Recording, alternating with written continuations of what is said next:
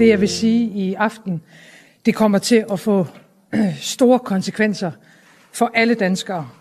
Der vil komme øh, svære situationer nu for rigtig mange borgere, og der bliver brug for, at vi hjælper hinanden.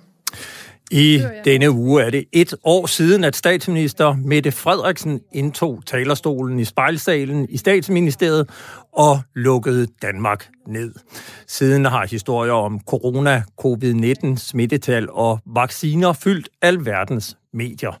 Her på frontlinjen har vi siden vores premiere i august forsøgt at gå en bue uden om coronaen, men det ændrer vi på i dag.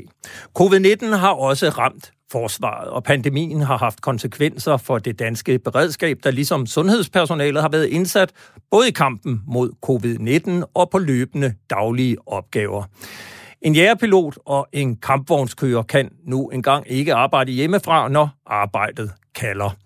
Og hvordan er det så gået? Var Forsvaret og Beredskabsstyrelsen rustet til at håndtere den usynlige trussel, som ramte overalt? Det handler frontlinjen om i dag. Mit navn er Peter Ernst ved Rasmussen. Velkommen til. Vi indleder med at høre fra den øverste sundhedsfaglige myndighed inden for forsvaret, hvordan coronaen har ramt de væbnede styrker. Sten Hulgaard er generallæge og chef for det, der hedder Sanitetskommandoen. En generallæge han har to funktioner. Den ene funktion, det er at være lægefaglig rådgiver for øh, forsvarschefen. Det er en funktion, der har fyldt rigtig meget det sidste års tid. Øh, og det kan vi måske komme tilbage til. Den anden funktion, det er at være militær chef. Jeg er chef for det, der hedder Forsvarets Sanitetskommando. Øh, det er en ret lille størrelse. Cirka 200 sjæle fastansatte og cirka 300 i reserven. Men øh, organisatorisk befinder jeg mig på niveau 2, ligesom herrechefen og flådechefen og flyverchefen. Og kan du ikke fortælle lidt, hvad er det så for opgaver, som Sanitetskommandoen varetager? Jo, det kan jeg godt. Skal vi lige starte med at sige, at Sanitetskommandoen er ikke forsamlingen af blikkenslager, og vi varetager ikke badeværelseforsyningen. okay. Sanitet er en militær term, der dækker alle de lægelige eksercitser, som rammer og omfatter soldaterne og den militære, og den militære organisation. Og det kommer til udtryk i det, vi går og laver i hverdagen. I forhold til de værnepligtige, der er vi de praktiserende læger. I forhold til andre ansatte, der er vi dem, der vurderer deres helbredsmæssige status, når de står foran for udsendelse. En, en ansat, en fast ansat i forsvaret, han har sin egen læge, øh, som han går til, hvis han er syg eller har brug for yderligere henvisning.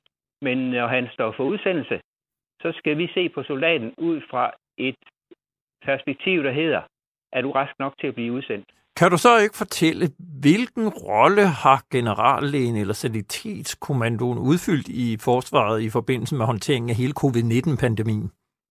Øh, først og fremmest så har vi lavet rådgivning til forsvarschefen og forsvarsmyndigheder. Det har vi brugt rigtig, rigtig mange kræfter på, og det har vi brugt meget tid på. Øh, og det har jo haft, der har været forskellige facetter i det. Øhm, der har dels været den, den stabsproces, som som du jo også kender, eller som vi alle sammen kender. Altså, når statsministeren stiller sig op og siger, nu gør vi dette eller hint, og så vender hun sig om mod Søren Brostrøm, og så siger hun, Søren, hvordan, skal de, hvordan bliver det operationaliseret ud i samfundet? Det næste, der sker, det er, at mine folk læser Søren Brostrøms og Sundhedsstyrelsens vejledninger, og så omsætter vi dem til en militær kontekst. Og det er jo det samlede ministerielle område. Sundhedsstyrelsen laver de overordnede vejledninger, uden Undervisningsministeriet laver for deres område, Kulturministeriet laver for deres område, og vi tager dem alle sammen og omsætter til den militære kontekst, sådan at vi fortsat kan uddanne soldater på en hensigtsmæssig måde, for det skal vi. Kan du, kan, kan du så ikke fortælle, hvilket kriseberedskab havde Sanitetskommandoen forud for covid-19? Jo, når vi snakker sundhedsfaglige kriser i samfundet, så må vi sige, at givet at vores rolle er så lille i den samlede behandlingsindsats, som den er, så har vi ikke haft et stort specificeret beredskab, lægefagligt beredskab, som har knyttet sig eller rettet sig mod lige præcis den situation. Fordi vi jo netop, ligesom alle andre borgere, bruger det etablerede civile system allerede og vi skal ikke til at lave dobbeltsystemer. Så vi har ikke haft et stort lægefagligt kriseberedskab for sundhedsfaglige kriser på dansk jord. Hvad har Sundhedskommandoen så kunne bidrage med under covid-19? Altså, det, det er jo kommet som lige så stor overraskelse for jer, som det kom for resten af samfundet. Det har det helt sikkert. Altså, Udover, udover den der militærfaglige rådgivning, som vi har gjort, så har vi jo simpelthen hjulpet. Vi har hjulpet øh, tjenestestederne og kommandoerne med at sørge for at indrette sig sådan, at de kunne håndtere øh, risikoen for smittespredning bedst muligt. Men, men hvis vi sådan øh, løfter blikket en anelse, så siger vi, har, har vi haft nogen relationer ud i det omkringliggende sundhedssystem? Og svaret til det, det er, det har vi altså. Hvis vi nu starter faktisk inden epidemien overhovedet kom til landet, så var Udenrigsministeriet jo ude at hente danske samfundsborgere hjem øh, fra den store verden. Og der var mine læger med i de fly øh, og skrinede danskere på vej hjem til kongeriget, sådan at vi kunne identificere nogen, som eventuelt kunne være syge, og som vi derfor kunne tage særligt hånd om. Så rent jo også, der var en øh, stor debat om nogle respiratorer i overskud, der blev sendt til Italien, som ikke fungerede så godt. Men jeg går ud fra, at I også har haft respiratorer, som rent faktisk er blevet brugt, og måske endda lånt ud til det civile sundhedsvæsen. Øh, ja, det har vi, men i beskeden omfang. Lige så vel som vi jo også har stillet personel til rådighed i beskeden omfang øh, i forhold til den tidlige fase specielt. Altså der, hvor hele samfundet var frygtelig meget i tvivl om, hvad skal det her i grunden ende med. Øhm, så, så svaret til det, det er, det er ja. Øhm, jeg vil godt lige nævne en, en, lille, en lille ting, som for de patienter, som vi har hjulpet med at evakuere, bestemt ikke har været lille. Vi etablerede i vores helikopterredningstjeneste muligheden for at flytte meget syge patienter med helikopter, med forsvars store helikopter, øhm, mellem landsdelene. Og det har vi, og det har vi gjort. En, øh, 2025 af den her slags evakueringer, hvor vi har stillet helikopter til rådighed, hvor vi har stillet øh, det transportmedium, transportborgeren hedder den, men det er altså en respirator, der kan flyttes øh, til rådighed. Og så har vi sammen med Region Midtjylland øh, lavet et hold, som kunne flytte øh, svært syge patienter fra steder, hvor der ikke var så god lægedækning, til steder, hvor der var bedre læge- lægedækning. Det bedste eksempel er fra Bornholms Rigshospitalet. Mm. Jeg, jeg erindrer, at øh, under den store indsats i Afghanistan, det er nullerne, midt nullerne, slut nullerne, der var der et meget berømt felthospital, øh, som jeg også kan forstå siden er blevet lagt ned. Øh, eller hvad? Har vi overhovedet haft felthospitaler, øh, som man kunne bruge, eller har man øh, måske med andre ord savnet felthospitaler i den her forbindelse? Øh, det er rigtigt, at, øh, at vi bidrog øh, til opstilling af felthospital i 2009. Og det er lige så rigtigt, at den hospitalskapacitet, øh, den er nedlagt. Vi har nu øh, tilbage i forsvaret en meget lille øh, kirurgisk kapacitet. Øh, til spørgsmålet om, har vi haft brug for dem? Set fra min stol, sådan tror jeg, jeg vil sige det, set fra min stol, så har der ikke, så har der ikke været brug for det øh, selv da vi havde allerflest indlagt i øh, lige omkring nytår, øh, var meldingerne jo fra, fra det civile sundhedsvæsen. Ja, vi er presset, vi er hårdt presset, men vi klarer os. Havde, havde det ikke, altså nu, nu tænker jeg bare sådan mine egne tanker nemlig i forbindelse med hele udbruddet, særligt der i øh, december, hvor øh, tallene galopperede op, af, jeg var jo selv smittet med covid-19 i december, slap noget. Men øh, hvis man nu havde haft felthospitaler. Havde det så ikke været den logiske lø- løsning at sætte felthospitaler op ude på en eller anden mark, og så sørge for at holde alle covid-19-patienter, samle dem og isolere dem i et felthospital, så de netop ikke kom ind på de almindelige sygehuse med risiko for at smitte både personale og andre syge derinde? Jo, altså med forbehold for, at jeg jo ikke kender de interne logistiske forhold på de hospitaler, som håndteres, så jeg kan godt følge din logik. Øh, det, det, kan, det kan jeg faktisk godt. Øh, der er to elementer i det. En, øh, en militær hospitalskapacitet ville jo så skulle have været bemandet af den civile sektor. Fordi jeg har jo ikke i min faste organisation folk, som har øh, ekspertisen til at behandle svært medicinsk syge øh, tilfælde. Mm. Øh, den smule øh, mandskab, jeg har, de kan håndtere kirurgiske patienter, altså, de, altså soldater, som er såret eller til skadekommet. Så, så altså, det ville ikke have været helt uproblematisk. Jeg kan godt følge, følge logikken. Det, så ville de have været isoleret. De skulle stadigvæk til og fra. Vi ville være i en situation, hvor vi skulle øh, opbygge øh, en meget stor parallelstruktur, så jeg er ikke, jeg er ikke helt sikker på, at det sådan, når alt kommer til alt, ville have været den mest optimale udnyttelse af ressourcen. Men, men man kan måske sige, altså sanitetskommandoen og, og sådan et øh, pandemiudbrud, det handler jo i høj grad også om et beredskab. Og, og kunne man ikke sige, at det havde været godt at have i beredskabet, sådan at hvis det nu var gået amok med smittetal, at så havde man rent faktisk haft et sted, hvor man kunne samle både ekspertisen, men også de syge. Jo, nu, altså, nu er vi jo inde i en problemstilling, hvor vi skal se på tværs af sektorerne. Ja. Det, vil, det vil jeg ikke have noget imod. Øhm, men i min optik, altså, altså nu snakker vi jo i virkeligheden jo, hvad skal vi sige, øh, national planlægning er en planlægning, der er noget over min normale lønramme. øhm, men jeg kan godt, jeg kan godt følge, jeg kan godt følge dig. Øhm, men der er de elementer i det, der hedder, vi er nødt til at se på, hvem skal så bemande. Selvfølgelig. Vi er nødt til at se på den samlede struktur øh, i det danske sundhedsvæsen, Grand Total. Og så er vi så som en udviklingsmulighed, kan vi så godt se på, jamen giver det så mening, at man laver elementer, som man kan, om man så må sige, tage ud, tage ud af det normale hospitalsvæsen. Det er, det er nogle overvejelser, som kan godt være relevant at gøre sig, men, men det er ikke noget, som lige... At det, der er ikke nogen snuptagsløsninger her. Men en anden, en, den anden ting, det, det er faktisk det der med, med sundhedsfaglige ressourcer. Øh, hvis vi ser på tværs af sektorerne, altså fra, en sam, fra en, et samfundsmæssigt perspektiv, så er der identificeret en problemstilling, som knytter sig til det, vi lige har talt om. Kan vi ikke bare oprette nogle fælleshospitaler? Jo, det kan vi sådan set godt. Men det er altså de samme mennesker, som til hverdag går ind på hospitalerne, som skal bemande dem. Og jeg tænker jo lidt som militær planlægger. Hvad nu, hvis det ikke er en sundhedsfaglig eller en, en sundhedskrise? Hvad nu, hvis det er en sikkerhedspolitisk situation? Hvordan... Øh, Men er det ikke også her, at man øh, i bund og grund savner en reserve af folk, man kan kalde ind i tilfælde af krise og krig til at hjælpe? Hvor man kan sige, det var måske noget, man kunne overveje i det sundhedsfaglige perspektiv også. Vi har en, vi har en reserve.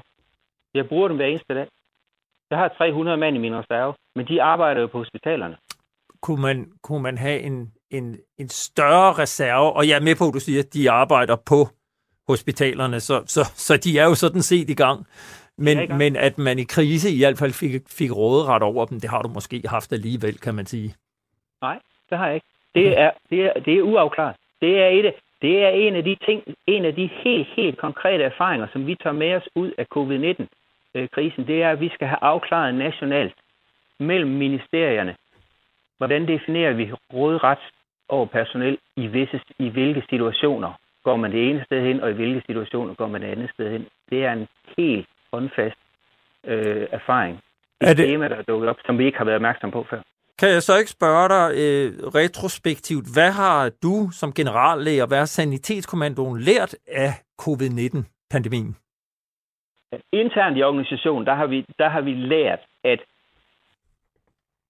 sundhedsfaglig rådgivning, militærmedicinsk rådgivning, det er en efterspurgt vare i situationer som denne. Det betyder også, at vi skal være meget, meget præcise i vores formuleringer. Øh, at vi som læger skal øh, holde diverse forbehold og reservationer og øh, relativiteter for selv. Den militære organisation kræver klare og tydelige svar jeg husker, der var en artikel i Olfi for noget tid siden, hvor man, hvor man netop øh, var faldet over en situation fra Varde, tror jeg det var. Ja, fra sergeantskolen, øh, her en sergeantskole i Varde. Ja, ja ikke, hvor, hvor, vi, hvor en del af problemstillingen muligvis har været, at vi ikke har været fuldstændig 100% knivskarpe i vores formuleringer. Så det har vi i hvert fald lært af det her. Du skal have tusind tak, fordi vi måtte ringe til dig og blive klogere på Sanitetskommandoen og jeres ageren under covid-19-udbruddet. Og i lige måde tak, fordi du måtte være med. Du lytter i øjeblikket til Frontlinjen her på Radio 4. Mit navn er Peter Ernst ved Rasmussen, og i dag sætter vi fokus på konsekvenserne af den covid-19-pandemi, som også ramte forsvaret. Og jeg kan nu byde velkommen til mine to gæster. Den ene har du hørt om før og mødt før. Det er dig, Jan Johansen, forsvarsordfører i Socialdemokratiet. Velkommen til. Jo, tak. Og så kan jeg også byde velkommen til øh, Johnny G. Larsen. Du er bestyrelsesmedlem og beredskabsansvarlig koordinator i den organisation, som hedder Folk og Sikkerhed. Og så har du en fortid øh, som beredskabschef på Bornholm, og før det som officer i Jægerkorpset. Jeg kunne godt tænke mig at indlede Jan Johansen, forsvarsordfører i Socialdemokratiet. Mener du, at forsvaret og beredskabet har håndteret coronakrisen godt? Ja, når jeg sådan tænker på øh, den krise, vi har været ude i, og det, som øh, Danmark aldrig eller verden har prøvet i mange, mange, mange år, øh, og verden har jo forandret sig meget siden, at der var den spanske syge for eksempel, og der er kommet meget udvikling øh, siden da, så synes jeg egentlig, at de har gjort det rigtig godt. Øh, og vi kan jo også høre øh, for, for sanitetsafdelingen, øh, at, at der er selvfølgelig nogle ting, som de har lært af den her øh, sundhedskrise, som vi har været i, men de har også undervejs øh, taget bestik af, hvad det var egentlig, at øh, de skulle hjælpe til med. Så jeg synes, at hvis jeg sådan her øh, med de store briller og helt op i helikopteren, så synes jeg faktisk, de har gjort det rigtig godt. Øh, der kan selvfølgelig være, når man kommer helt ud i marken og helt ned på jorden, så har der da været mange, mange situationer, øh, man godt kunne have tænkt sig øh, og øh, have vidst noget om. Men generelt må jeg sige, så synes jeg, de har gjort det godt i det hele taget i den situation, som Danmark stod i. Johnny G. Larsen fra Folk og Sikkerhed, er du enig i, at beredskabet og forsvaret har klaret coronakrisen godt? Ja, generelt ja, det er jeg, men jeg synes måske lige, alle kender jo Jans øh, funktion. Jeg synes måske lige, det er vigtigt at sige, øh, at det er ganske kort. Hvem er vi, folk og sikkerhed? Vi arbejder jo voldsomt for en samtænkt robusthed i samfundet med henblik på at skabe sikkerhed og frihed øh, for den enkelte. Og det tager udgangspunkt i det, vi kalder de fire søjler. Det er forsvar til lands, vands og i luften. Det er redningsberedskab, stat og kommune. Og det er politiet. Og så er nogle elementer, man ofte glemmer. Kommunerne og så de samfundsvældige virksomheder. Men og hvis vi ser på coronakrisen, mener du så, at forsvaret og beredskabet har løst opgaven? Ja, med udgangspunkt det, jeg sagde her, hvad er vores øh, opgavesæt? Så har vi kigget meget på det, og generelt, ja, vi skal huske, at vi er i nogle helt særlige omstændigheder. Vi er nok første gang siden 2. verdenskrig har så kom, øh, komplekse og komplekse opgaver. Så set ud fra en helhedsbetragtning, absolut har vi det, men det betyder jo ikke, at der er en masse læsnes løn i det her. Så generelt er jeg enig med Jan på det overordnede plan. Du har jo selv været udsendt af FN som ansvarlig for et mobilhospital gennem tre et halvt år i Banja Luka under krigen i Bosnien i 1990'erne. Hvor, hvor stort et savn, eller har det været et savn, at forsvaret i den her periode ikke har kunnet råde over felthospitaler, Johnny G. Larsen? Ja, altså for det første så hæfter jeg mig jo meget ved, hvad generallægen sagde i forhold til det med felthospitaler. Og det var jeg jo enig med ham i, det har vi ikke i dag. Det, man ofte glemmer, det er jo igen øh, at bruge ressourcerne på tværs af sektorerne. Vi har jo i uh, dag i øh, uh, Beredskabsstyrelsens regi uh, det, som jeg var med til at etablere sammen med, med læge Finn Warburg, nemlig mobilhospital. Det står i dag og er klar.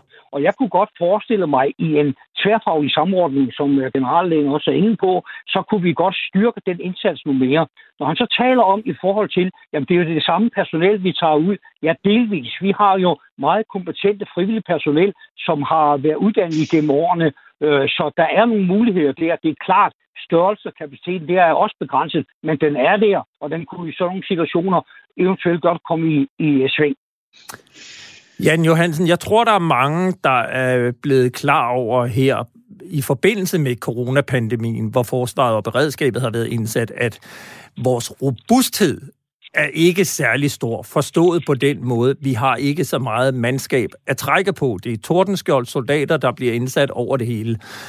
Øh, deler du den analyse? Altså, har vi haft nok øh, robusthed, har vi haft nok mandskab i beredskabet til at håndtere en uforudset krise, som den coronaen har vist sig at være? Øhm, så, så når jeg sidder og kigger derude nu, og øh, kigger ud på og siger, jamen øh, vi har indtil nu fået løst opgaverne, og vi har fået løst dem på en god måde, øh, så øh, er der jo en evaluering, vi skal hen og lave, efter at vi kom igennem øh, den værste corona, og vi blev vaccineret alle sammen, og verden er blevet næsten normal igen så tror jeg da godt på, at vi kan gå ind og kigge på, hvordan øh, fletter vi tingene bedre sammen, så vi står forberedt, hvis der kommer noget lignende tilfælde. Og øh, det der med mangel øh, på, på, på mandskab og så videre, så videre, jamen det, har jo, det er jo sket også fordi, at vi har øh, lavet sektor, hvor også på hospitalerne, hvor vi blev specialister på forskellige områder, og så, så lige pludselig, så skal vi hen og arbejde sammen om et specielt område. Og det vil altid give problemer. Men jeg tror, at det her har lært os, at vi skal være mere forberedt, vi skal være mere fleksible, og vi skal lave nogle planer, som gør, at de står bedre klar, øh, hvis vi kommer i lignende tilfælde en gang til. Lad os håbe, at vi aldrig gør det, men lad os nu gøre os klar. Så jeg tror egentlig, at, øh, at øh, vi lærer noget af det her, men vi har sandelig også gjort det godt. Øh, de mennesker, der har været rundt omkring og, og stå, stå i frontlinjen, har gjort det fantastisk, og de har lært en masse af det her. Og der skal vi lave en drejebog, så vi er sikre på, hvis det sker igen, så kan vi i hvert fald bruge noget af det. Johnny G. Larsen, nu hører du med til historien. Du er pensionist i dag, og dermed ikke været en del sådan aktivt indsat under coronapandemien, men du har jo med din baggrund, blandt andet som beredskabschef på Bornholm, kunne se, hvordan coronakrisen har udviklet sig. Og, og jeg ved jo, at, at du blandt andet har set uh, lidt kritisk på, hvor meget myndighederne har trukket på Beredskabsstyrelsen. Hvad, hvad har problemet været ved den måde, Beredskabsstyrelsen har været brugt af myndighederne på? Jeg tror, at øh, jeg tror, man skal tage udgangspunkt på, som jeg sagde før, det her er en helt ekstraordinær situation. Og derfor kan man selvfølgelig sagtens sige, jamen har man kørt rovdrift øh, på de enkelte myndigheder.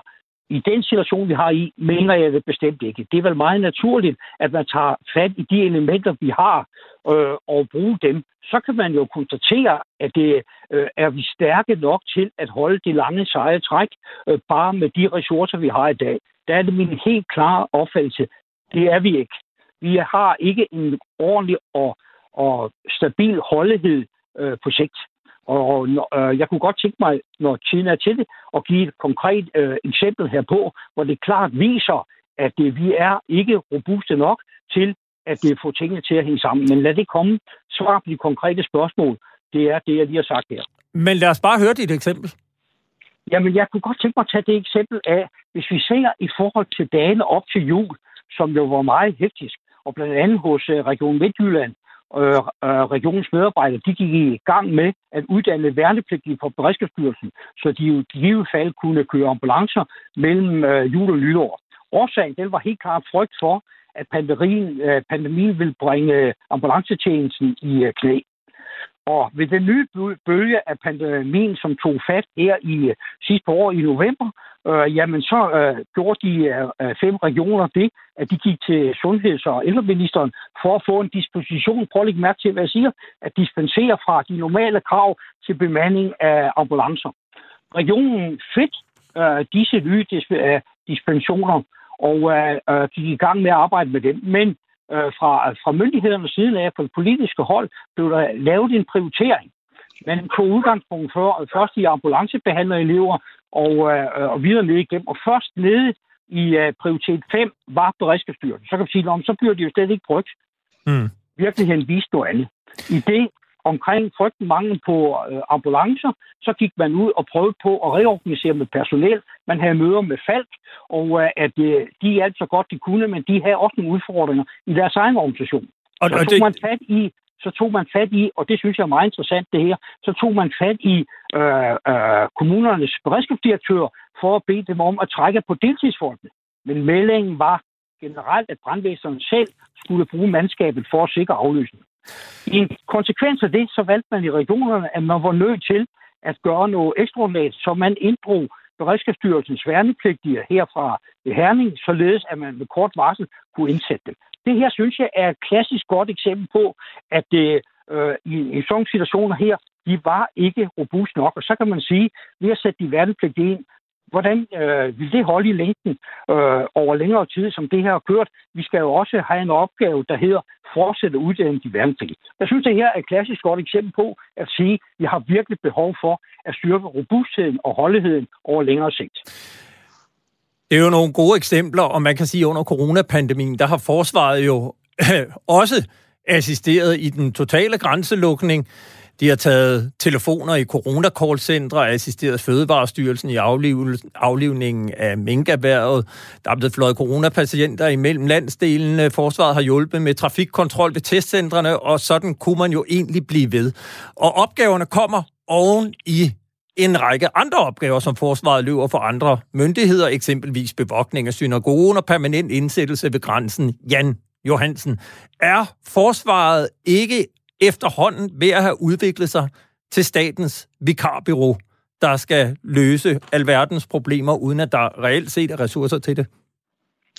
Ja, det, det vil jeg ikke sige. Øh, som Johnny også sagde, vi stod jo i en fuldstændig ekstraordinær situation.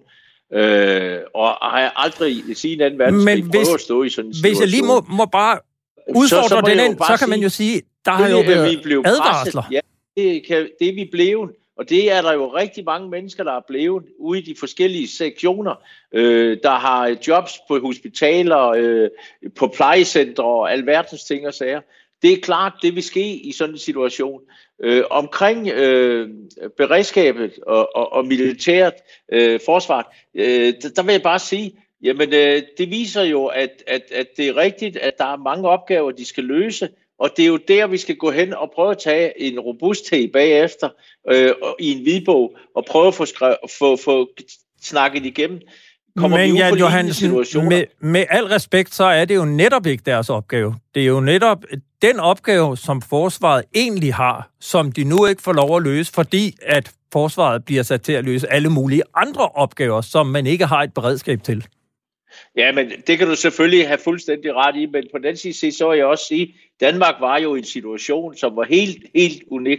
Øh, og den situation, den vidste vi slet ikke, vi overhovedet vi kom i, og havde slet ikke tænkt på, at vi skulle komme i den. Der havde dog været en del advarsler om, at det var et spørgsmål om tid, inden verden ville blive ramt af den første pandemi.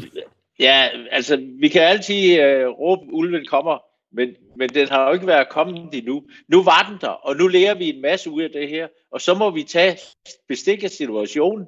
De har gjort et fantastisk stykke arbejde. Jeg har også selv snakket med nogen øh, fra, fra forsvaret, øh, og, og de har jo været godt tilfredse med også at komme ud og være øh, en hjælpende hånd i de situationer, vi har stået i. Jeg er selv præsident for Beredskabsforbundet, de frivillige.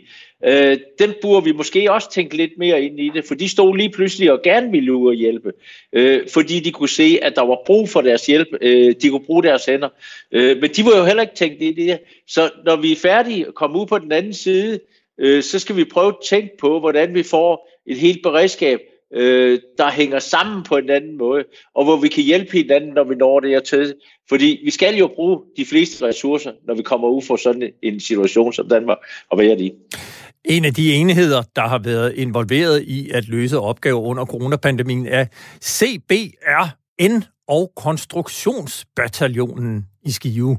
Det er forsvarets specialister ud i kunsten at kunne beskytte sig mod kemiske, biologiske, radiologiske og nukleare våben.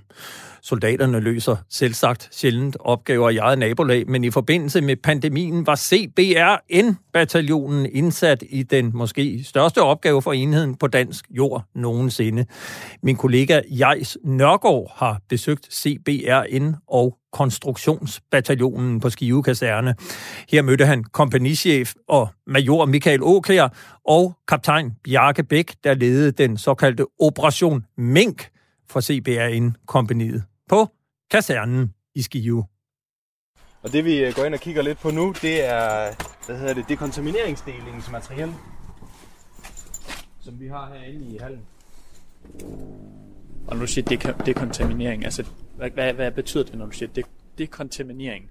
Jamen det er fordi dekontaminering, det er sådan delt op i sådan flere faser, men sådan selve dekontaminering, det er der, hvor man går ind og sådan aktivt forsøger at nedbryde den kemiske øh, påvirkning, som man engang er blevet udsat for. Og selve rensningsdelen, der så kommer bagefter, jamen det er egentlig fra en vaskeplads, hvor det er, at du påfører vand og sæbe, og hermed så sørger for, at man egentlig er, er ren og kampduelig, når man kommer ud, øh, efter man har været igennem for eksempel et dekontamineringsområde. Michael Åkær, kan du ikke introducere dig hurtigt til? Ja, jeg hedder Michael Åkær, jeg er chef for det, der hedder Værnsfælles CBAN, som sådan en, øh, en lille øh, sektion, der laver sagsbehandling og er med til at indkøbe materiel inden for CBN-området.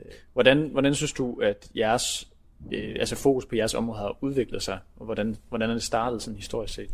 Jamen altså, jeg er jo øh, så gammel i forsvar, så jeg startede under den kolde krig, og der, der var det noget, øh, CBAN-området var noget, der havde rigtig meget fokus, fordi man forventede den modstander, øh, det daværende Sovjetunionen, vi var op imod, jo havde øh, alle former for øh, våben inden for det spektrum, og man forventede også, at det ville blive brugt. Øh, Øh, da så den kolde krig jo øh, ophørte, og fokus blev mere på, på internationale missioner, jamen, jamen, så var det også, fokus blev også flyttet væk fra CBN-området, det var også fordi relevansen i den periode måske ikke var så færdig høj.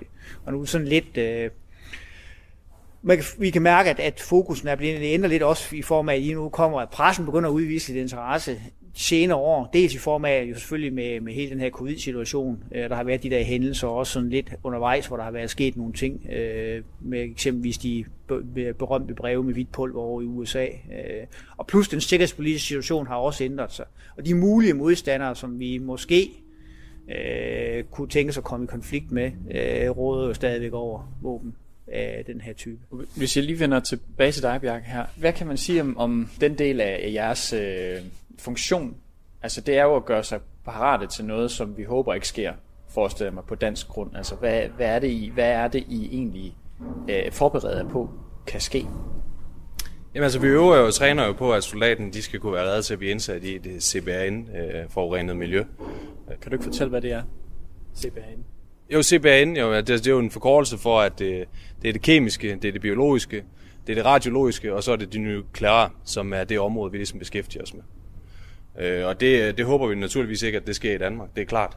Øh, men i og med, at vi jo er, er med i NATO, så, så støtter vi jo op om det, hvis det skulle vise sig at finde sted et andet sted end i Danmark.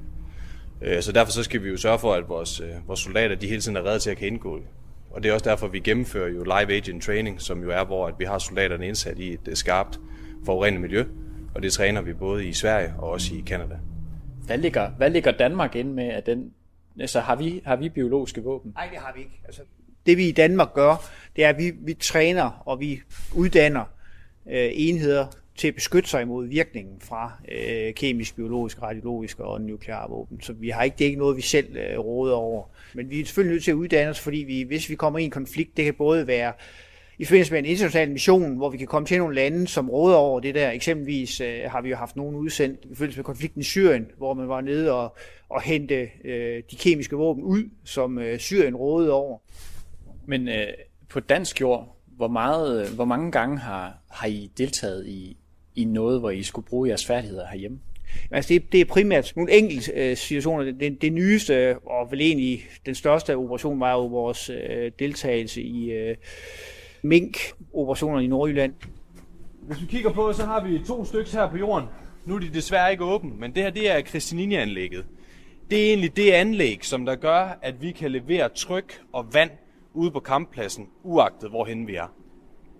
Det er en meget stor grøn container. Korrekt. Det er en 20-fods container, ligesom man kender den. Og det er herinde i, hvor der så er bygget en hedevandsrenser.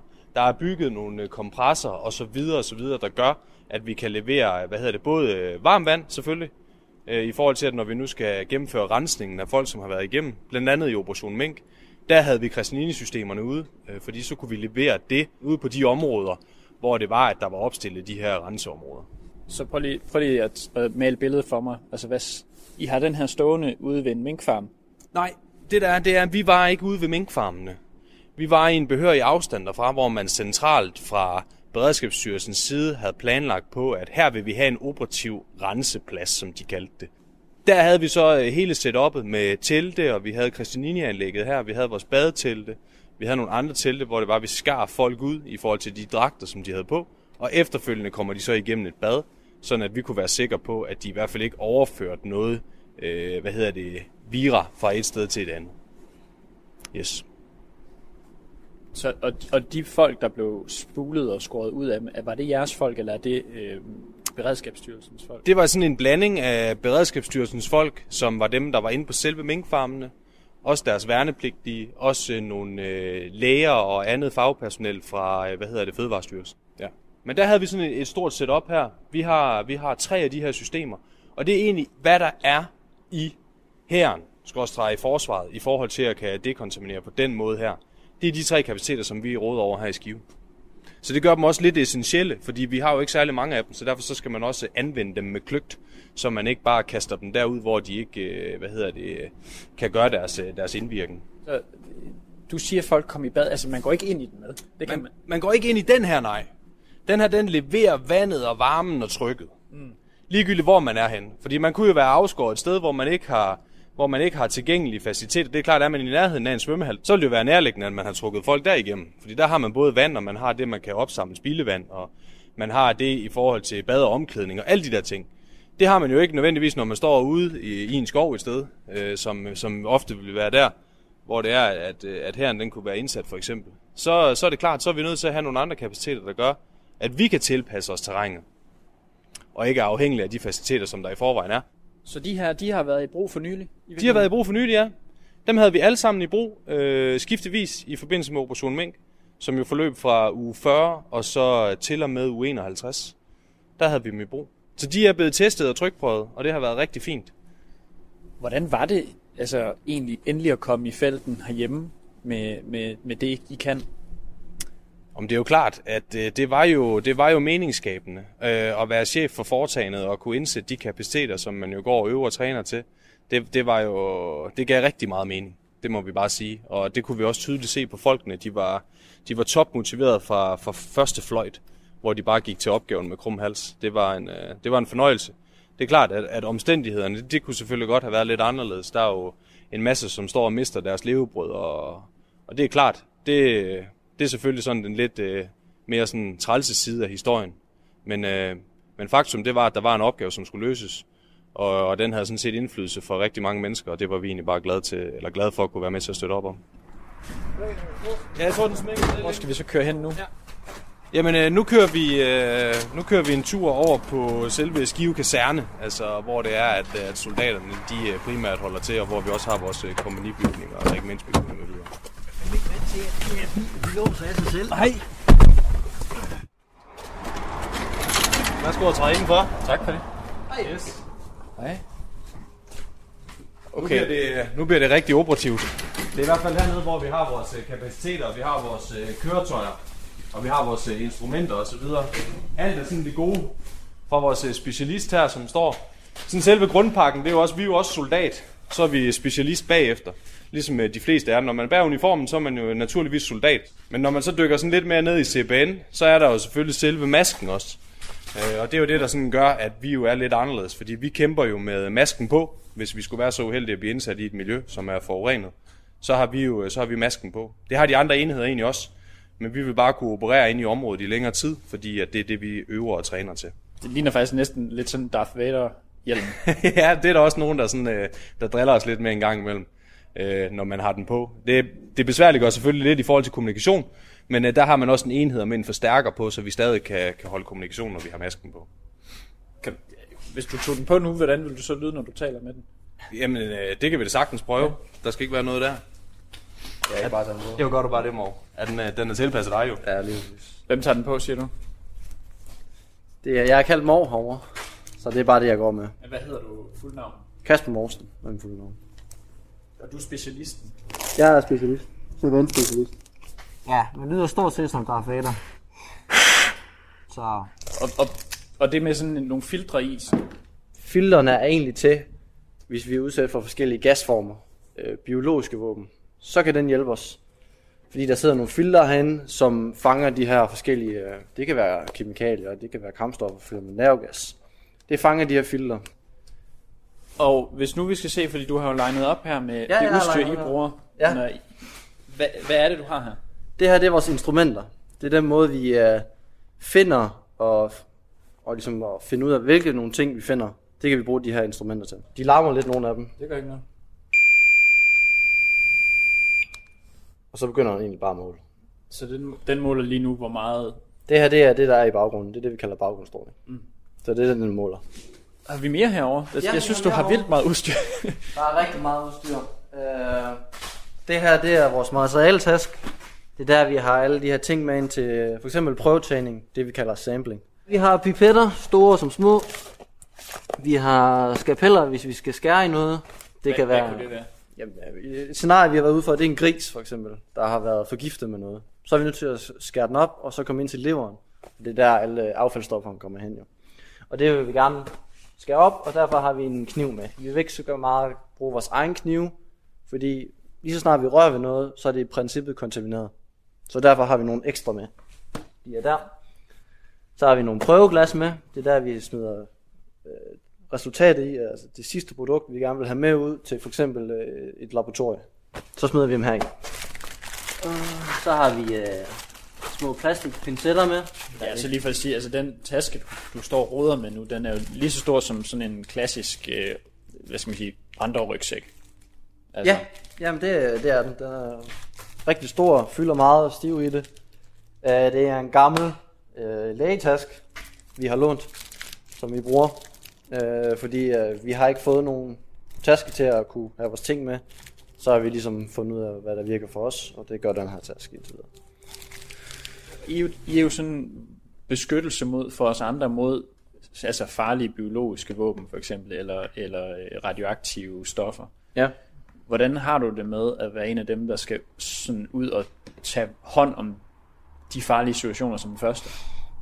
Altså jeg synes jo selv, det sådan, alt er sejt, uh, for at sige det uh, på godt dansk. Altså, der er meget, mange, meget få i verden, der kan, kan det her. Så, så det synes jeg, det gør det endnu mere fedt at være en af de få, der kan gøre sådan nogle ting her. Uh, men det skræmmer mig ikke, hvis det er det, du tænker. Hele den her si- pandemisituation, ja. som vi er i nu, hvad har det fået dig til at tænke om, om din rolle? At den bliver mere relevant. Ja, det kommer, kommer tættere og tættere på med forskellige ting, der kan ske i verden. Så det her emne, det bliver, det bliver mere og mere relevant, og det kan vi tydeligt mærke herovre, at Så kan det også være, at I kan få jeres egen taske. måske en dag. Et sidste spørgsmål til dig, Michael Okjær, og det er, når nu vi så har sådan en ekspertgruppe her, altså hvor mange, hvor mange råder vi over i Danmark?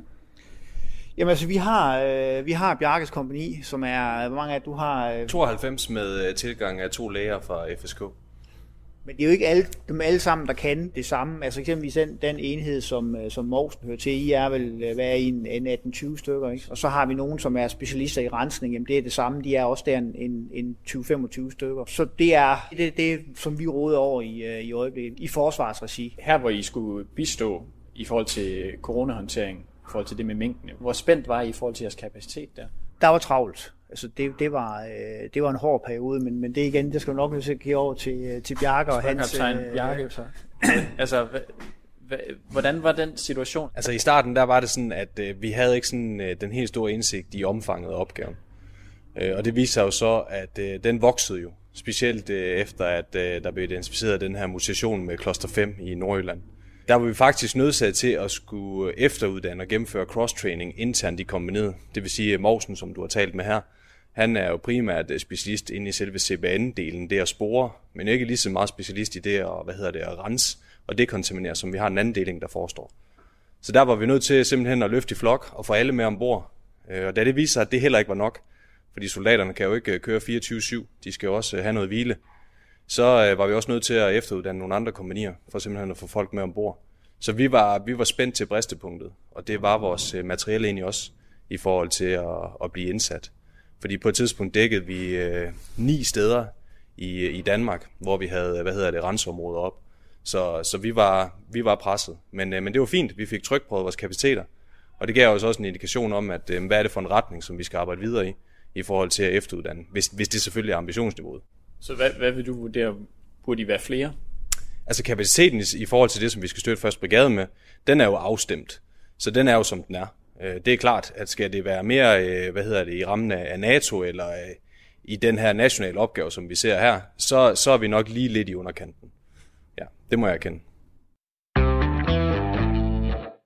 Du lytter til frontlinjen her på Radio 4, og mit navn er Peter Ernst ved Rasmussen. Jeg har stadig Johnny G. Larsen, bestyrelsesmedlem i Folk og Sikkerhed, og blandt andet tidligere beredskabschef på Bornholm med, og det samme har jeg med Jan Johansen, forsvarsordfører for Socialdemokratiet. Det var min kollega Jais Nørgaard, der havde besøgt CBRN-kompaniet og bataljonen i Skive. Det interessante her er jo, at CBRN-bataljonen har gjort sig erfaringer i forhold til både materiel, personel og uddannelse under coronapandemien, som soldaterne i Skive ellers aldrig ville have fået. Så spørgsmålet er jo så, Jan Johansen, hvordan sikrer vi, at forsvaret og beredskabet drager læring af hele denne her pandemi og de erfaringer, man har gjort sig? Det er jo spændende at høre øh, en afdeling, øh, som jeg ikke kendte ret meget til. Øh, jeg har jo hørt lidt om den under øh, selve aflivningen af mængdene, øh, at der var folk ude og øh, sørge for, at når de havde været inde med mængdene og, og været med til at aflive dem, så blev de... Øh, så kom de igennem hele det der med næseri, hvor de skal renses, så de er sikre på, at de ikke tog smitten med uden for, øh, for, for, for minkområdet. Øh, jeg synes jo, at, at det er en god anledning til at sætte sig ned og tænke over, hvad var der egentlig, øh, der skete, øh, og hvordan fik vi løst den opgave? Det kunne jeg jo godt høre, det, det var de jo sådan set. Øh, de har jo allerede nogle eksempler på det, og har tænkt over det. Men, men, men man skal nok sætte sig ned og sige, hvad var det egentlig, øh, der gik galt undervejs, og hvad var det egentlig, vi mødte af, af opgaver, og øh, i det hele taget, øh, hvad var det, der skete, øh, for at vi kunne udføre vores opgaver. Og øh, det ville jo være en god anledning, at man satte sig ned og fik skrevet det ned, og så man fik det med under den samlede øh, vurdering af, øh, når vi kommer ud på den anden side. Så de også i den afdeling der øh, var bedre rustet til næste gang, der eventuelt kunne ske det her. Så jeg synes egentlig, at det er jo en god lære øh, på en eller anden måde, at øh, man øh, kigger tilbage på det, der er sket, og prøver at drage en erfaring af det. Johnny G. Larsen, øh, du hørte jo også her, hvordan man jo har gjort sådan nogle erfaringer, men set fra dit perspektiv, hvordan sikrer man, at man får erfaringerne øh, gemt, og at man lærer af det? Hvad skal der til? Ja, allerførst skal man se til, at vi øh, bliver meget bedre til at øh, samordne på tværs. Nu hører vi meget omkring CBN lige her. Der vil jeg bare rente om, at nogen, der virkelig ved meget om det i dag, i dagligdagen, det er Beredskabsstyrelsens personel, og øh, de værnepligtige er jo uddannet til, øh, til rensepunkter og alt muligt andet. Så der ligger nogle styrkelse. Men tilbage på de konkrete spørgsmål. Hvad kan vi eksempelvis lære af her øh, coronakrisen, og hvordan forbereder vi os bedst? Øh, der er vi efter min øh, terminologi inde i fase 4. Fase 1, det er det, vi forbereder til. Fase 2, det er gennemførte, og, og fase 3, det er opfølging. Og hvad lærte vi så? Og det er klart mit udgangspunkt af, at i den nuværende situation, og nu er det nok for tidligt at konkludere, det er jo ikke slut endnu, men vi har måttet konstatere, at situationens alvor, det øh, medfører det jo til et omfang af hastelovgivning med alt lige fra en ny epidemilov til samarbejde mellem stat, region og kommune om øh, vacciner og testopbygning og alt muligt andet. Udover det, så øh, var EU også som et krisestyringsenhed enhed samarbejde hen over grænserne. Og der kan man indimellem få det indtryk, at man lukker grænser uden at orientere hinanden. Man mangler åbenhed for, at, øh, for øh, hvad der sker, og det kan ofte medføre mistænksomhed, øh, kan man tro på myndighederne. Derfor er det klart vores opfattelse i Folk og Sikkerhed, at på den anden side af coronakrisen her, der må man afsætte de nødvendige ressourcer og få gennemgået hele pandemien. Det skylder vi alle, der blev sendt på arbejde, øh, både i forhold til sundhedsområdet, men også i øvrigt øh, soldater og beredskabsfolk. Derfor bør der tænk på, hvor mange der også har set og mistet deres kære. Derfor bør der iværksættes en tilbundsgående faglig og politisk forpligtende evaluering med et efterfølgende investeringsprogram. Og når jeg siger det, så er det fordi, at det er helt utroligt vigtigt, at de får frem, øh, øh fremført politisk vilje til at få draget en oprigtig læring af de sidste øh, øh, års tid her, men også en kig på, hvad vores øh, tre nabolande har gjort øh, omkring samarbejde. Fordi, hvad kan vi lære af det her, både hos os selv, men øh, tænk på for eksempel i det skandinaviske område, at både Norge, Sverige og Danmark har øh, grebet det her meget forskelligt af. Hvad kan vi lære af det? Og det sidste, jeg vil sige i den her forbindelse, nu taler vi jo meget om hele tiden, øh, at det øh, myndighederne skal, og det politiske øh, skal, men vi er også nødt til at erkende, det personlige ansvar kan vi aldrig nogensinde frelægge os. Rigtig mange i min omgangskreds, som jeg synes er ret stor, øh, vil meget gerne lære at tage de nødvendige forholdsregler, men det kræver, og det forudsætter, godt høre, jeg er meget øh, optaget af det her i fase 4, at vi som land og som samfund tør involvere, tør medtænke, og tør være åbne og transparente i den offentlige debat. Vi har brug for, at alle kender det faktor, der ligger bag alle beslutninger, og, og at vi tør være åbne. Ellers kan man som borger ikke vurdere nødvendigheden. Vi er selv veluddannede, oplyste mennesker i et demokrati. Brug os dog. Vi vil gerne vide, hvad det er, der Det er sker. meget fint. Jeg, jeg, jeg skærer dig lige af her og, og fristes til at øh, komme med et citat fra amerikaneren James Stavridis, som øh, er den tidligere Supreme Allied Commander i, øh, i NATO. Han siger, We did virtually nothing to prepare for a large medical epidemic. The Pentagon should look at the coronavirus as a wake up call and undertake a high level review of readiness to respond to this kind of danger. Altså, også i USA er man enige om, eller mener han, at man skal sørge for at evaluere grundlæggende og forberede sig på en lignende pandemi fremadrettet. Jan Johansen, er det noget, som regeringen og du som socialdemokrat ønsker at sætte penge af til, at vi sørger for både at få det evalueret i bund, men også for opbygget et beredskab, der er klar til at modstå en lignende pandemi i fremtiden?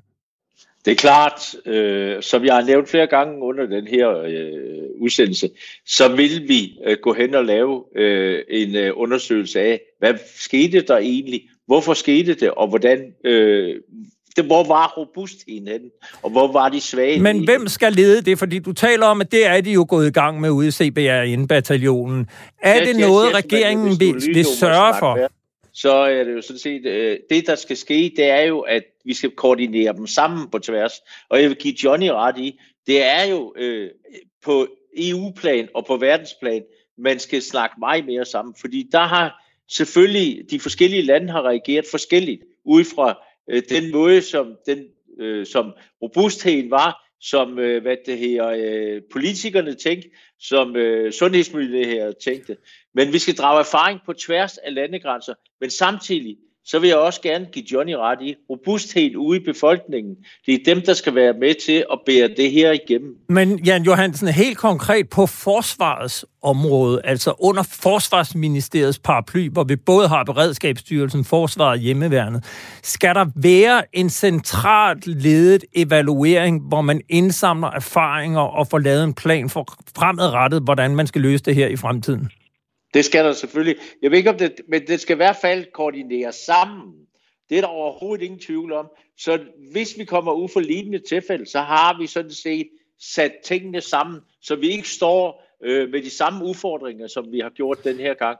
Og jeg mener, selvom det er gået rigtig godt, så er der helt sikkert ude på, på, på jorden derude, hvor de er blevet udført, der er masser af ting, øh, som vi kan undgå, hvis vi kommer ud for lignende tilfælde. Men Jan Johansen, er det så forsvarschefen, der selv skal iværksætte det, eller er det noget, der skal ledes fra politisk hold?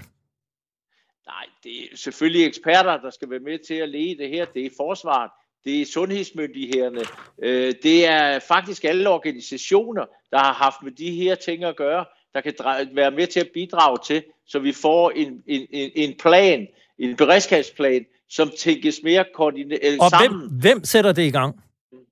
Ja, det er jo regeringen der skal, øh, og Folketinget, der skal sætte det i gang.